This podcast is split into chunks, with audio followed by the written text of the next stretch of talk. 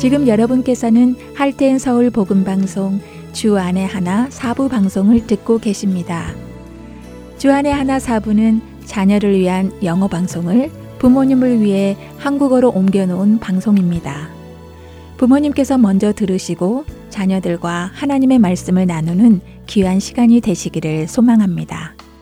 주안의 하나 사부에는 Let's Read the Bible 요셉의 일생을 드라마로 들어보는 시간 꿈꾸는 자 요셉 자녀와 함께하는 묵상 시간 Daily Devotional 그리고 은혜의 설교 말씀 시간이 준비되어 있습니다. 먼저 Let's Read the Bible로 이어집니다.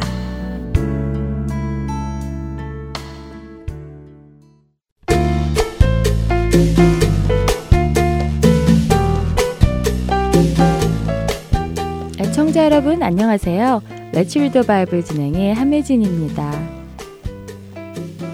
세상 여러 나라 또 여러 민족 안에는 자신들이 만들어낸 신이 있습니다. 일본에는 800만의 신이 있다고 하고 인도에는 3억이 넘는 신이 있다고도 하지요. 그 신들의 숫자를 하나하나 다 셀 수 있을지 의문이기는 합니다. 그 많은 이름을 다 외울 수 있을지도 궁금하고요. 아마도 상징적인 숫자이겠지요. 어쨌든 사람들은 이처럼 많은 신을 만들어내고 그 신들을 섬깁니다. 참 희한하지요? 사람들은 자신들이 만들어낸 신을 섬긴다니 말입니다. 그런데 하나님은 어떤 신이실까요? 이스라엘 민족이 만들어낸 신일까요? 그렇지 않지요. 하나님은 세상을 창조하신 유일하신 분이십니다. 이제는 나 곧 내가 그인 줄 알라. 나 외에는 신이 없도다. 신명기 32장 39절 상단에서 하나님은 하나님 외에는 다른 신이 없다고 말씀하십니다. 하나님을 믿는 사람은 자신을 만드신 신을 믿는 것입니다. 그러나 다른 신을 믿는 사람은 자신이 만들 신을 믿는 것이지요. 다윗은 그러한 사실을 알았습니다. 그래서 다른 신을 섬기는 자들에게는 행복함이 없는 것을 알았지요. 다른 신에게 예물을 드리는 자는 괴로움이 더할 것이라. 나는 그들이 드리는 피의 전제를 드리지 아니하며 내 입술로 그 이름도 부르지 아니하리로다. 10편 16편 4절의 고백입니다. 다윗은 자신의 입술로 다른 신은 이름도 부르지 않을 것을 약속합니다. 이절에 그는 하나님 외에는 자신에게 복이 없다고 이미 고백했기 때문이지요. 여러분은 어떠세요? 여러분은 하나님 외에 다른 어떤 존재에게서 복을 찾으시나요? 다른 어떤 것을 섬기시는지요?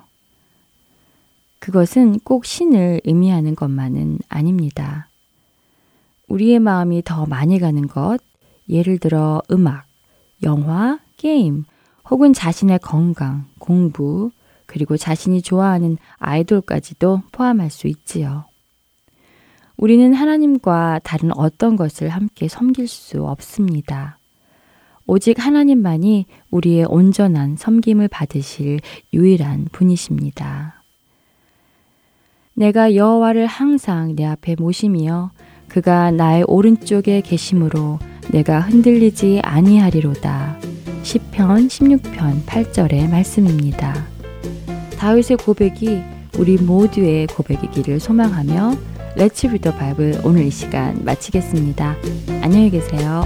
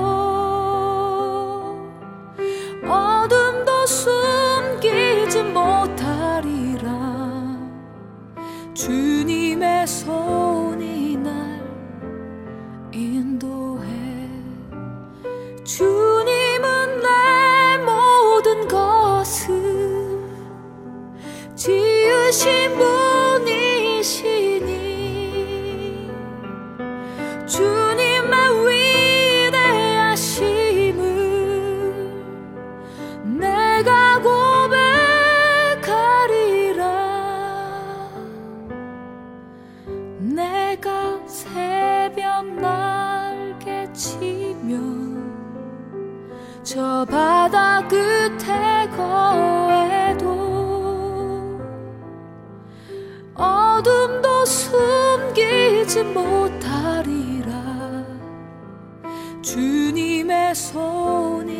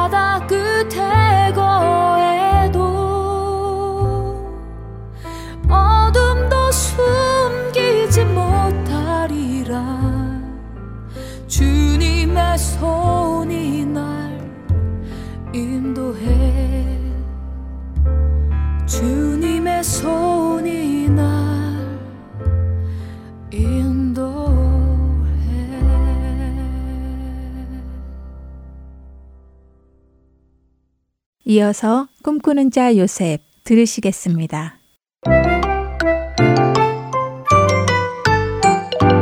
애청자 여러분 안녕하세요. 꿈꾸는 자 요셉 진행의 박윤규입니다. 아버지 야곱의 사랑을 독차지하며 자란 요셉. 아버지 야곱은 자신이 사랑하는 유일한 아내 라헬에게서 얻은 요셉만을 사랑했습니다. 그러나 야곱의 차고 넘치는 사랑 때문에 요셉은 형들로부터 시기와 미움을 받게 되죠. 그런 요셉이 17살이 되었을 때 신기한 꿈을 두 번이나 꾸게 됩니다. 한 번은 자신의 곡식단을 향해 형들의 곡식단이 절을 하는 꿈이었고 또 한 번은 하늘의 해와 달 그리고 11개의 별이 자신에게 절을 하는 꿈이었죠. 요셉은 이 꿈 이야기를 형들과 또 아버지에게 합니다. 꿈 이야기를 들은 형들의 마음속에는 요셉을 향한 시기심이 점점 커집니다. 그러던 어느 날 형들은 아버지의 양떼를 몰고 세겜이라는 동네로 가서 풀을 먹이고 있었습니다. 세겜은 야곱의 집에서 이틀을 걸어가야 하는 곳이었습니다. 아버지 야곱은 세겜에 있는 형들을 보고 오라며 요셉을 보냅니다. 요셉아, 내 형들이 세겜으로 양을 먹이러 갔는데 아무래도 마음이 놓이지 않는단다. 예전에도 내 형들이 세겜에서 남자들과 큰 싸움을 벌이지 않았느냐. 아무래도 영 불안하단다. 이 녀석들이 양은 안 치고 또 무슨 일을 벌이고 있을지 참 걱정스럽구나. 내가 믿을 수 있는 아들이라고는 요셉 너밖에 없으니 네가 힘들더라도 가서 내 형들이 일을 잘 하고 있는지 좀 보고 오너라. 예, 아버지. 걱정 마세요. 제가 가서 형들을 뵙고 오겠습니다. 형들을 만나기 위해 이틀을 걸어서 세겜에 도착한 요셉. 어? 세겜에 도착했는데 형들이 보이지 않네? 이상하다. 어디에 있지? 어, 저기 다른 양치기가 지나간다. 여보세요. 말 좀 여쭙겠습니다. 혹시 이곳에서 양을 치던 헤브론 형제들을 보셨나요? 아, 그 헤브론 청년들 말이군요. 음, 이곳에서 양을 치다가 먹을 것이 없다며 더 북쪽에 있는 도단으로 가겠다며 떠나갔어. 아, 그랬구나. 감사합니다. 도단이라면 부지런히 가면 내일이면 도착했군요. 정말 감사합니다. 아버지의 말씀을 따라 세겜까지 온 요셉. 하지만 형들은 그곳에서 북쪽에 있는 도단으로 옮겨갔습니다. 요셉은 다시 형들을 보기 위해 도단으로 걸음을 옮깁니다. 아이고 숨차. 아 너무 힘들다. 오늘따라 햇빛이 너무 강렬하구나. 아 이제 거의 도단에 다 온 것 같은데. 오 저기 형들이 보인다. 형님들 형님들. 형들을 발견한 요셉은 기쁜 마음으로 달려갑니다. 그러나 멀리서 자신들을 부르며 오는 요셉을 본 형들은 기쁜 마음보다는 시기와 미움의 마음이 올라왔습니다. 어? 저게 누구야? 요셉 아니야? 오, 정말이네? 아니, 꿈꾸는 자님께서 여기 무슨 일로 오는 거지? 음, 잘 됐군. 맨날 꿈이나 꾸면 잘난 척하는 저 요셉 녀석을 집에서 멀리 떨어진 이곳에서 만나다니. 우리가 죽여서 구덩이에 던져버리고 아버지에게는 이 녀석이 오다가 짐승에게 잡혀 먹었다고 하는 게 어떻겠냐? 헤헤. 오호, 형 그거 정말 좋은 생각인데 우리가 그 녀석을 죽여버리면 죽은 녀석의 그 잘난 꿈이 어떻게 이루어지겠어? 이때 큰 아들 르우벤이 말합니다. 아니 이 녀석들아 무슨 소리를 하는 거야? 아무리 요셉이 얄미워도 그렇지 그 녀석도 우리 형제인데 죽인다는 것이 말이나 되냐? 그냥 구덩이에 던져놓고는 앞으로 잘난 척하지 못하도록 버릇만 고쳐주도록 하자. 어우, 이 자식들 정말 큰일 날 뻔했네. 구덩이에 던져놓으면 몰래 빼돌려서 아버지께 다시 보내야겠어. 그나저나 저 녀석은 이곳에 왜 나타난 거야? 형들! 형들! 여기 계셨어요? 저 세겜에 갔다가 형들이 없어서 이곳까지 왔어요. 뭐 하고 계셨어요? 반가운 얼굴로 다가온 요셉. 그러나 그와 반대로 형들의 표정은 무섭기만 합니다. 형들은 갑자기 요셉을 붙잡고 그의 채색 옷을 벗기고는 그를 잡아 물이 없는 빈 구덩이에 던집니다. 아니, 아니 형님들, 형님들 왜 이러세요? 아니 형님들, 어, 어, 어, 아! 구덩이에 던져진 요셉. 그는 다급한 목소리로 형들을 애타게 부릅니다. 형님들, 장난이 너무 심하신 거 아니에요? 왜 이러세요? 형님들, 형님들 제발 저를 꺼내주세요. 형님들, 살려주세요. 요셉은 울고 있었습니다. 그러나 형들은 요셉을 구해주지는 않고 구덩이 앞에 모여 식사를 합니다. 하지만 형들의 귓속에 요셉의 부르짖음이 점점 괴롭게 들려왔습니다. 그때 야곱의 넷째 아들 유다가 형제들을 향해 말을 합니다. 그래, 루벤 형 말도 일리는 있어. 아무리 미워도 요셉도 우리 형제인데 우리가 형제를 죽이고 피를 흘리면 우리에게 좋을 게 뭐가 있겠어? 죽이지는 말고 이곳에 장사꾼들이 자주 다니니까 그들에게 팔아버리도록 하자. 그럼 그 녀석도 없어지고 우리는 그 녀석을 죽이지 않았으니 문제가 해결되는 거 아니겠어? 유다의 말을 들은 형제들은 고개를 끄덕이며 그렇게 하자고 합니다. 때마침 미디안 사람 상인들이 지나가고 있었고 형들은 요셉을 구덩이에서 끌어올리고는 은 20에 형제 요셉을 팔아버립니다. 형들은 염소 한 마리를 죽이고는 그 피를 요셉의 채색옷에 묻힙니다. 그리고는 집으로 돌아가 아버지 야곱에게 그 옷을 보여줍니다. 아버지, 이것 좀 보세요. 우리가 양치고 돌아오는 길에 이것을 발견했습니다. 아무리 봐도 요셉이 입던 옷 같은데 이거 아버지의 아들 요셉의 옷 맞습니까? 아니, 이, 이건 내가 요셉에게 만들어준 채색 옷이 아니냐? 요셉아, 어떻게 된 거냐? 형들을 만나러 가다가 사나운 짐승에게 잡혀 먹은 것이 아니냐? 아이고, 요셉아. 이럴 줄 알았으면 널 보내지 않는 건데.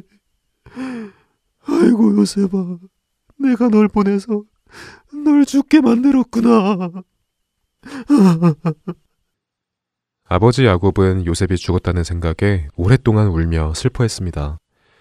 야곱의 아들들과 딸들이 야곱을 위로했지만 아무 소용이 없었습니다. 야곱에게는 오직 요셉만이 사랑하는 아들이었기 때문입니다. 형들의 미움과 시기를 받아 미디안 상인에게 팔린 요셉. 앞으로 그에게 어떤 일이 벌어질까요? 꿈꾸는 자 요셉. 다음 주에 뵙겠습니다. 안녕히 계세요.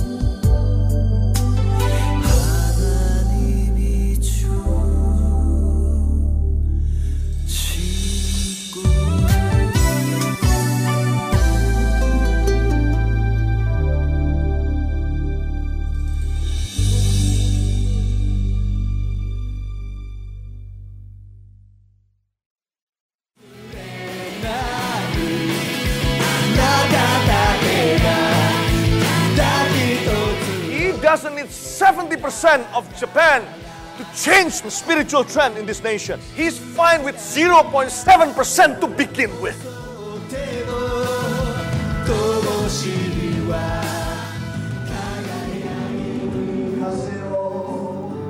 하나님을 향해 부르짖는 일본인들의 간절한 마음이 들리십니까?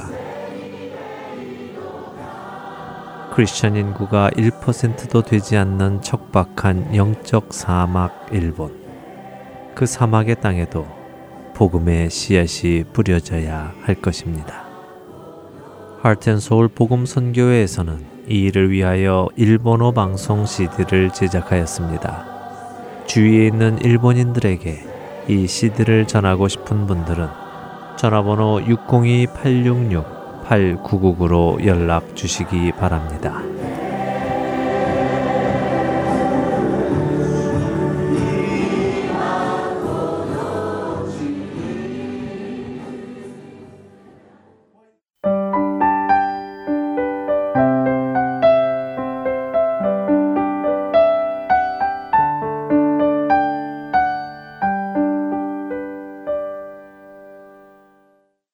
계속해서 Daily Devotional 보내드립니다.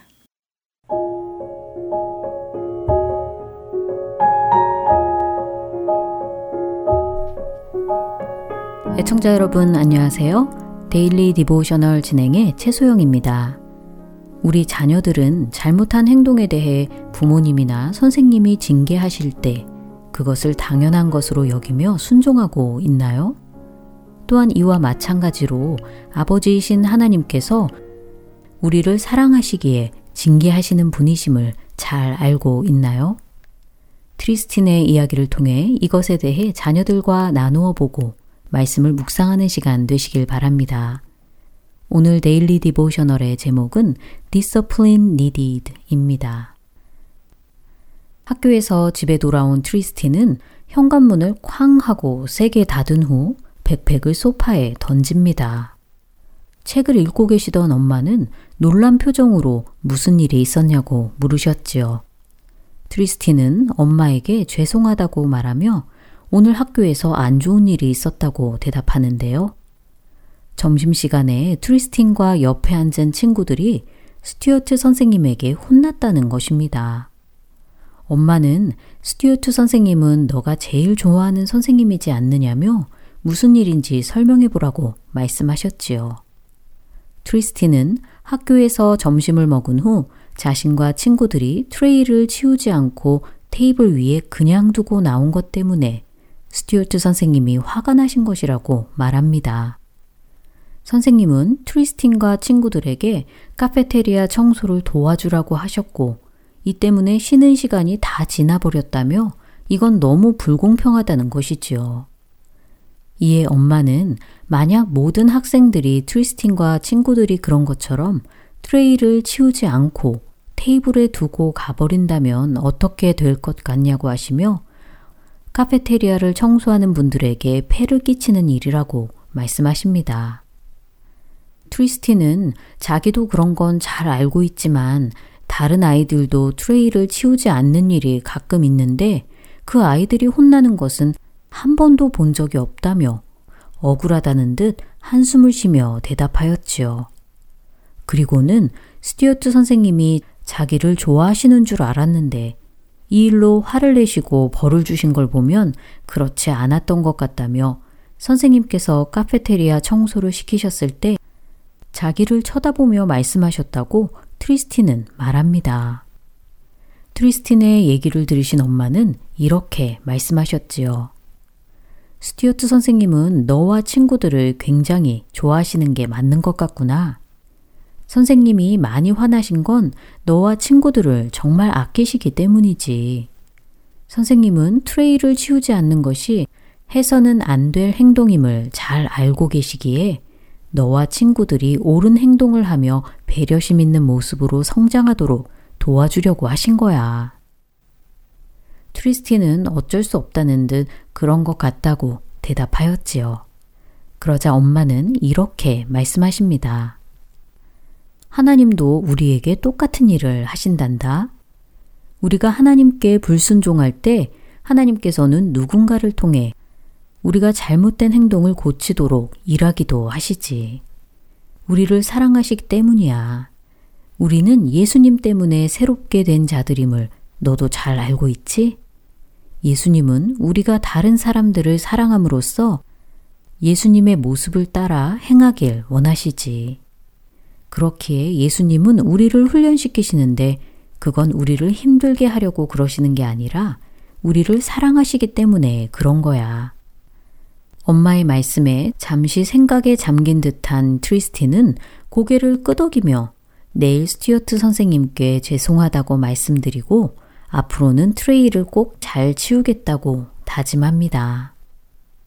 자녀들에게 무언가 잘못해서 벌을 받게 되었을 때 화가 나거나 마음이 상하지는 않는지 물어보시기 바랍니다.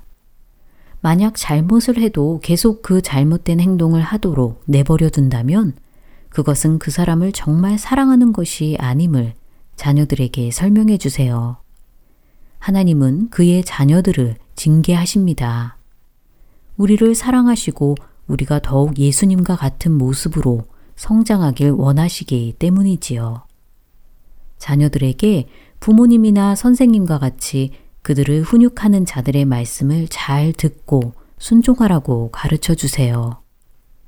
무엇보다 하나님의 말씀을 청종하고 그 말씀에 순종해야 하며 하나님께서 우리를 얼마나 사랑하시는지 알도록 도와주시기 바랍니다. 오늘 묵상할 말씀은 잠언 3장 12절 대저 여호와께서 그 사랑하시는 자를 징계하시기를 마치 아비가 그 기뻐하는 아들을 징계함 같이 하시느니라 입니다. 주의 징계하심을 경히 여기지 말며 연단을 통해 의와 평강의 열매를 맺는 우리 자녀들 되길 소망하며 데일리 디보셔널 마칩니다. 안녕히 계세요.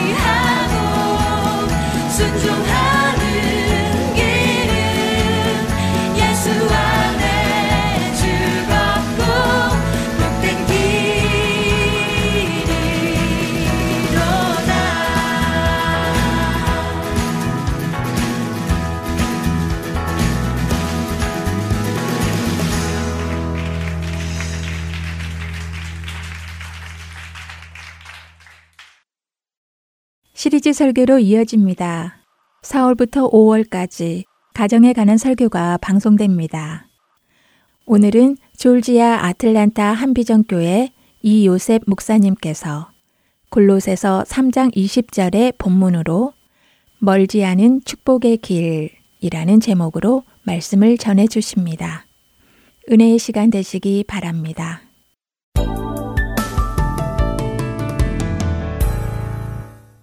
오늘 본문은 골로새 3장에서 20절입니다. 너무 간단합니다.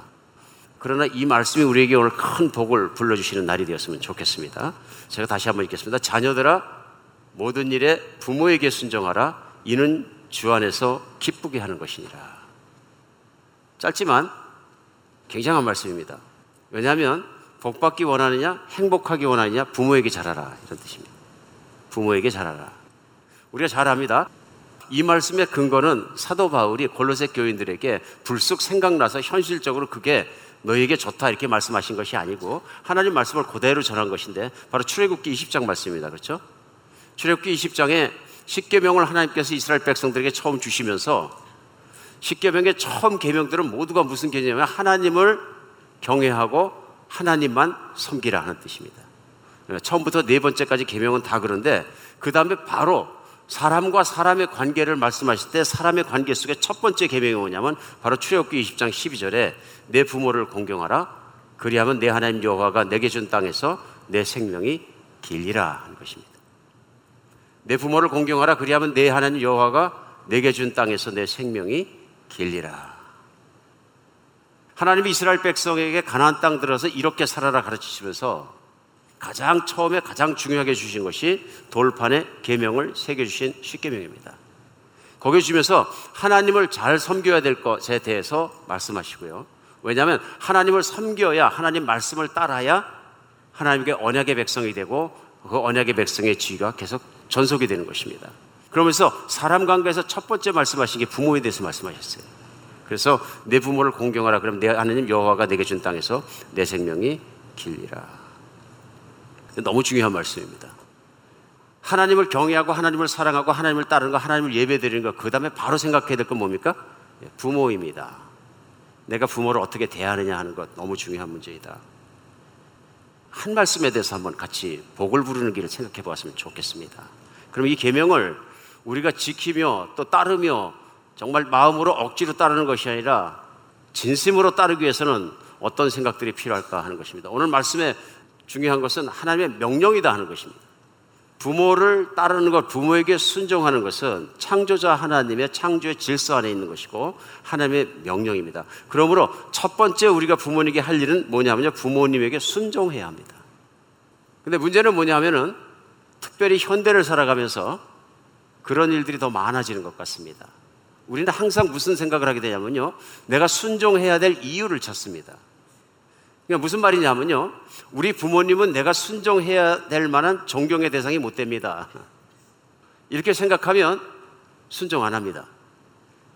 그러니까 저도 부모를 섬기는 자식이 되고 또 저도 자식을 키워봤는데요. teenager 돼서 13살쯤 넘어가고 아이들이 teenager 되면 첫 번째 나오는 반응 중에 하나가 뭐냐면은 자기 자신 안으로 들어가는 것 같습니다. 많은 자기 자신에 대해서 생각하는 것 같고요. 그러면서 나오는 반응이 전에는 엄마 아빠가 best friend였었는데 대개 보면 가정에서 그렇지 않습니까?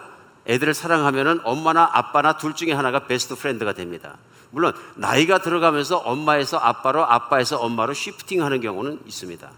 근데 공통적으로 어쩔 때는 아이들이 부모에 대해서 불신을 갖기 시작하는데 이유 없는 불신을 가질 때도 있습니다.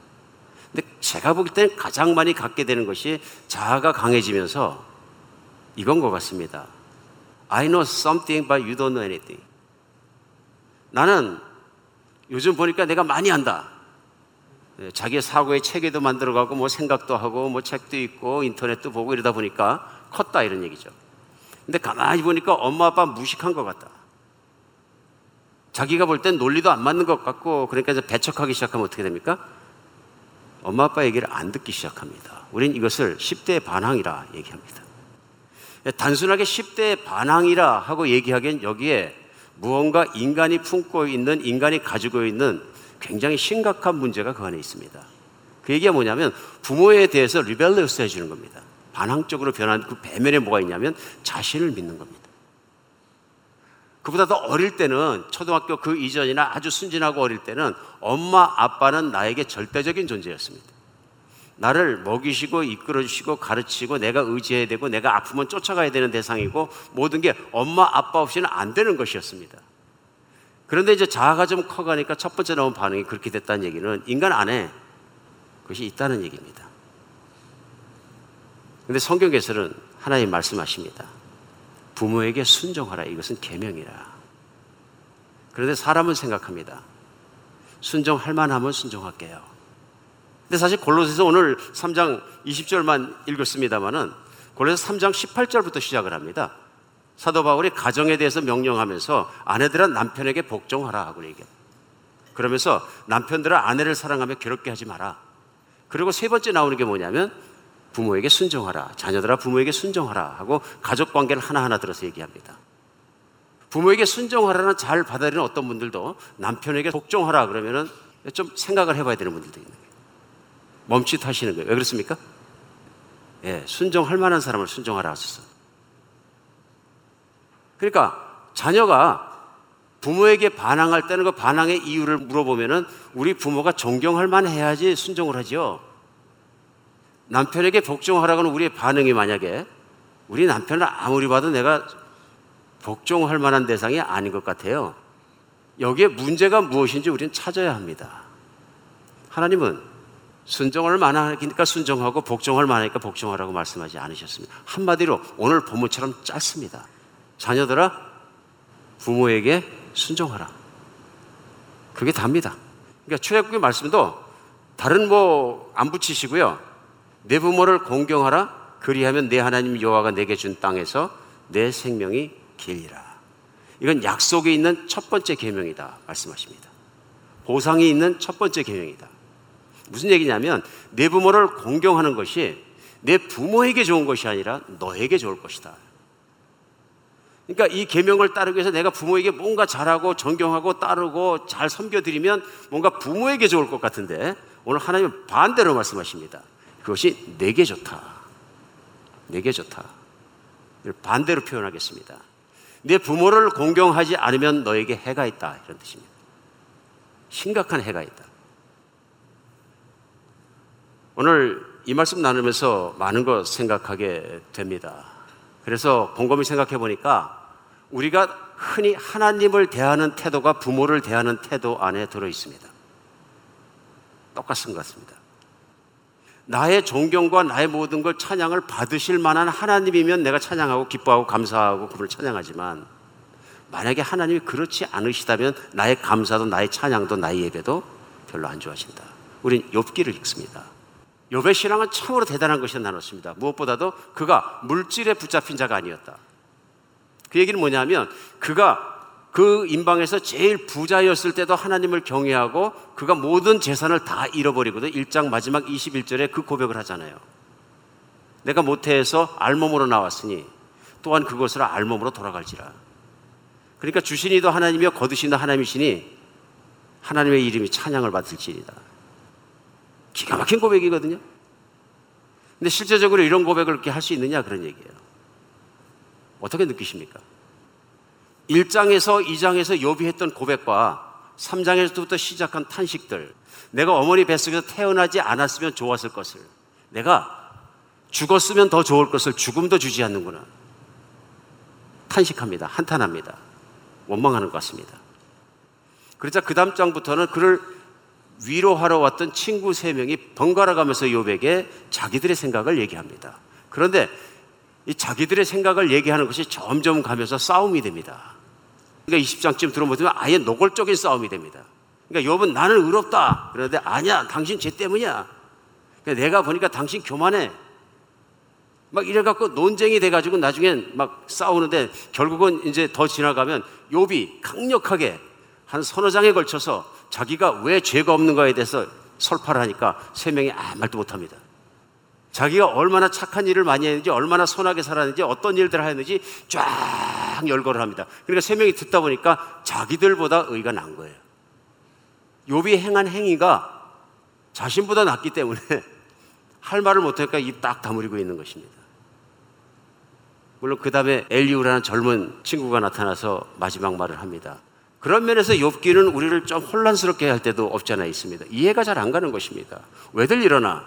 욥은 또왜 일어나? 신앙의 고백 1장에서 주신이도 하나님이시여 거두신이도 하나님이시니 하나님의 이름이 찬송을 받을지어다 했으면 끝까지 그 기조로 나가지고 하나님 찬송 하나님 찬송했으면 좋은데 뭐 한탄하고 불평하고 왜 이런 일이 나고 막 계속 나오거든요. 그럼 욥이 의인 맞아? 이렇게 되는 거예요. 여러분 어떻게 읽으셨습니까? 이유는 간단합니다. 그렇죠? 이들이 지금 뭐 하고 있는 겁니까? 논쟁 속에서? 내가 존경할 만한 하나님을 찾고 있는 겁니다. 그 얘기 뭐냐면 욥이 당하는 고난이 왜 당하느냐는 이유와 그 뜻을 찾아서 하나님이 만약에 불의하시다면 안 믿겠다는 것입니다. 불신앙입니다. 친구들에게도 문제가 있고 욥에게도 논쟁을 하는 속에서 그에게 불신앙이 스며들어가고 있는 것이 보입니다. 점점 점점 불신앙이 스며들어가서 그가 하는 말들이나 고백 속에서 하나님의 절대적인 존재성 그 자체 앞에서 하나님께 무릎 꿇는 것이 아니라 하나님이 하시는 일과 하나님의 모든 걸 보고 하나님을 판단하겠다. 이해하겠다. 고로 나는 내가 이해하는 한도 내에서 하나님을 섬기겠다 하는 인간의 박스가 보이기 시작합니다. 사고의 박스가요. 본질적으로 믿음이라는 것은 하나님은 창조자이시고 나를 만드신 분이시고 나를 목적을 가지고 만드시고 하나님은 나를 사랑하시고 나를 지극히 사랑해서 세상에 존재하게 하셨는데 하나님께서 나를 끌어가시고 내 인생을 인도하시는 것이 내 계획보다 낫고 내 마음보다 낫고 내 지혜보다 낫고 하나님께서 나보다 월등하시다는 존재적 우월을 인정을 해야 됩니다. 하나님의 하나님 되심을 요번 그런 고백으로 시작했는데 환란을 당하면서 거기서 들어온 것들이 뭐냐면 친구들이 계속 와서 너는 죄인이라고 도전하니까 죄인 아니라고 반박하는 과정에서 제가 볼 때는 자기 의가 들어오기 시작하고 자기 생각이 들어오기 시작하고 자기 뼛속 깊이 남아 있던 죄들이 속성들이 인간을 의지하려고 하는 것들이 묻어나오는 것을 느낄 수 있습니다. 막 흔드니까 뼛속까지 있었던 까지 다 나오는 겁니다, 이제. 욥의 뼛속에 스며들어 있는 것들. 생각에 자신도 정리하지 못했던 깊은 곳에 들어와 있던 불신앙과 리벨리어스한 그것들이 스며 나오는 것을 설득설득 느끼죠. 맨 마지막에 보면 하나님께서 욥을 책망하십니다. 내가 나에 대해서 무엇을 아느냐? 하고 말씀하십니다. 당황스럽죠. 아, 욕 같은 의인, 욕 같은 믿음 좋은 사람을 하나님께서 등장하셔서 마지막에는 내가 나에 대해서 얼마나 아느냐? 하고 책망하시면 근데 그 책망 속에 모든 것이 들어 있습니다. 하나님은 본질적으로 사람이 다 이해할 수 없느니라. 그러니까 내 생각으로는 이해가 가지 않을지라도 하나님을 의지하고 따르는 것이 신앙입니다. 오늘날도 우리는 신앙을 잘못 생각해서 내가 이해가 되고 나에게 좋고 나에게 득이 되고 나에게 좋으면 거기까지 신앙을 생각할 경우가 있습니다. 그러니까 욥도 그렇습니다. 이 어마어마한 환란을 당하고 보니까 제일 먼저 알고 싶은 보니까 이유입니다. 하나님 왜 이러십니까? Why me? 제일 먼저 왜 저한테 이런 불행이 당? Why me? 두 번째는 뭐가 있을까요? 제가 이런 일을 당해야 되는 이유가 뭡니까? 설명해 주시옵소서. 이제 그런 것들이 막 떠오르는 겁니다. 실제로 욥기를 읽으면서 욥의 내용들만 그렇게 탄원하는 겁니다. 하나님 앞에. 그러다가 탄식도 합니다. 차라리 그러면 죽여 주시옵소서. 왜 죽음은 주지 않습니까? 죽음은 제가 편하지 않습니까? 그럼 욥이 죽어서 편안하고 느끼는 대로 죽여 주시는 게 하나님의 뜻이 아닙니다. 하나님은 욥에게 고난을 주신 건 죽이려고 주신 것이 아닙니다. 하나님의 의도를 어찌 다 알겠습니까? 하나님이 어찌 믿는 사람에게 각 사람에게 그 이유들을 꼬치꼬치 다 설명해 주고 따르게 만들어야 된다는 얘기입니까? 이건 인간이 생각하는 하나님입니다. 하나님이 하나님이 되시는 것은 이유를 묻지 않고 그분을 신뢰할 수 있는 것이 믿음입니다. 그분은 하나님이시고 나는 피조물이고 그분은 내 아버지시고 나는 그의 자녀이기 때문에 그를 따르는 것입니다. 저는 하나님이 말씀하시는 가정의 속성도 그런 것이라고 생각합니다. 그가 내 부모면은 이유를 묻지 말고 하나님께서 그런 질서로 지어주신 것처럼 내가 그분을 통해 세상에서 등장하고 세상에 살게 된 것만으로도 감사하고 존경하고 따르라 하는 것입니다. 이건 하나님의 창조의 질서에 속한 것이지 명령이지 우리 부모가 내가 존경할 만하니까 존경한다 이게 아니라는 것입니다. 그러니까 요즘 같은 세대는 가장 무서운 게 뭡니까? 물질이 판을 치는 세대거든요. 가정에 물질주의가 밀고 들어오면 부모 중에서 돈 많은 부모가 아무래도 대접받습니다. 오늘날 왜 이런 말씀을 나누냐 하면요. 부모가 돈을 얼마나 갖고 있냐에 따라서 자녀가 어떻게 부모를 대하는 게 왔다 갔다 하는 세대가 되었다면 개탄할 일입니다. 이게 꼭 이상적으로 얘기하고 성경적으로만 얘기하는 게 현실 속에서 잘 안 먹혀 들어가는 부분도 있는 것 같아요. 그러니까 특별히 미국은 잘 모르겠으면 떠나온 조국에서 요즘 나오는 뉴스들 보면은 자녀에게 존경받으려고 절대로 유산을 안 물려주고 집에 찾아올 때마다 용돈을 두둑하게 준다 그러는 기가 막힌 얘기입니다. 자녀가 지금 효도를 해야 될 텐데 자녀가 용돈 받으러 가는 결국은 우리 부모가 내가 존경할 만하고 순종할 만하지 순종하죠. 이런 사고방식을 없애기 이전에는 결국은 세상을 따라갈 수밖에 없다. 특별히 우리 기독교인들은, 특별히 믿는 사람들은 내가 조건 없이 하나님을 따르고 무슨 일이 있을지 그리 아니하실지라도 내가 하나님을 따른다는 믿음으로 순수하게 되었을 때는 우리 부모를 그렇게 순종할 수 있는 여러분과 제가 됐으면 좋겠습니다. 하나님이 주신 거이다. 그래서 특별히 부모에게 순종하며 살아갈 수 있는 여러분과 제가 됐으면 좋겠습니다. 물론 부모 중에서 인생을 살면서 나의 인생을 힘들게 하신 부모도 없지 않아 있으십니다. 잘못된 세속적인 사고방식 여러 가지들 혹은 인간의 타락한 근성 그런 것들이 죄악 속에서 보일 수도 있습니다. 그러나 그러할지라도 내가 부모님을 존경하고 따르고 섬겨드리는 것만큼은 스탑하지 않는 저희가 되었으면 좋겠습니다. 그것이 저희 마음에 하나님과의 관계와 부모와 관계와 평화를 깨지 않습니다. 왜 그렇습니까? 신앙인에게는 그것이 하나님의 명령이기 때문에 내가 어떠한 이유에서도 그 명령을 거스르게 되면 우리 심령의 삶 속에 하나님이 주시는 평강, 의, 조의가 없어집니다. 하나님의 다스림을 누릴 수가 없는 것입니다. 서구 문화라는 것이 우리도 미국 살고 있습니다만 알고 보면 갈수록 나이가 들어갈수록 대접받지 못하는 그런 사회 같기는 합니다. 그래서 어떤 분이 미국에서 하신 말씀이 아, 미국은 노인들의 천국이 아니라 지옥인 것 같습니다. 자식들이 거들떠보지 않는 것 같습니다. 근데 잘 배운 크리스천 미국 가정은 또 그러지 않아요. 그렇죠? 왜 Christian value가 건해 있기 때문에 그렇습니다. 세태는 자기밖에 모를지라도 잘 배운 크리스천 자녀들은 그렇게 하지 않습니다. 제가 여기서 배운 2세들, 자란 2세들 부모 모습을 보면서 정말로 은혜 받은 적이 있어요. 그게 뭐냐면 아이들이 어떤 면에서는 터프하게 한국에서 막 경쟁하고 자란 애보다 참 순수하고 낫다 하는 것이 돈을 벌면 효도 플랜을 짜가지고 우리 엄마 아빠 좋아하는 이거 해드려야지 해갖고 1년 내내 한 달씩 효도 프로를 짜가지고 그 돈 세이브한 걸 가지고 하나씩 하나씩 이벤트를 하고 부모를 기쁘게 드려서 섬기는 모습을 볼 수 있어요. 효도 프레이라는 거. 참 기가 막힌 얘기죠. 한 번만 그냥 즉흥적으로 하고 마는 것이 아니라 끊임없이 엄마 아빠가 기뻐하실 만한 일을 준비하고 한다는 것. 마음속 깊은 곳에 없으면 안 되는 것입니다. 우리 정말로 자녀가 그렇게 잘해준 것도 고맙지만 우리도 부모님에게 잘하는 여러분과 제가 되었으면 좋겠습니다. 특별히 부모님에게 공경하라는 말씀에서 중요한 것은 순종을 억지로 하는 것이 아니라 내가 좋아서 잘 섬겨야 합니다. 잘 섬겨야 합니다. 이것이 하나님을 기쁘시게 하고 부모를 기쁘시게 하는 일이고 나를 기쁘게 하는 일입니다. 그래서 잘 섬기는 데는 뭔가 좀 열심히 연구하고 노력하고 재정을 들이고 그런 것들이 필요합니다. 그래서 어, 단순하게 우리가 섬기는 것이 아니라 어, 잘 어머니와 아버지와 우리 부모님들을 그렇게 섬길 수 있는 여러분과 제가 되었으면 좋겠습니다. 정말 부모를 공경하는 마음으로 해드린 것들, 부모에게 기쁨이 되고 우리 삶 속에 기쁨이 되는 것을 느낄 수 있습니다.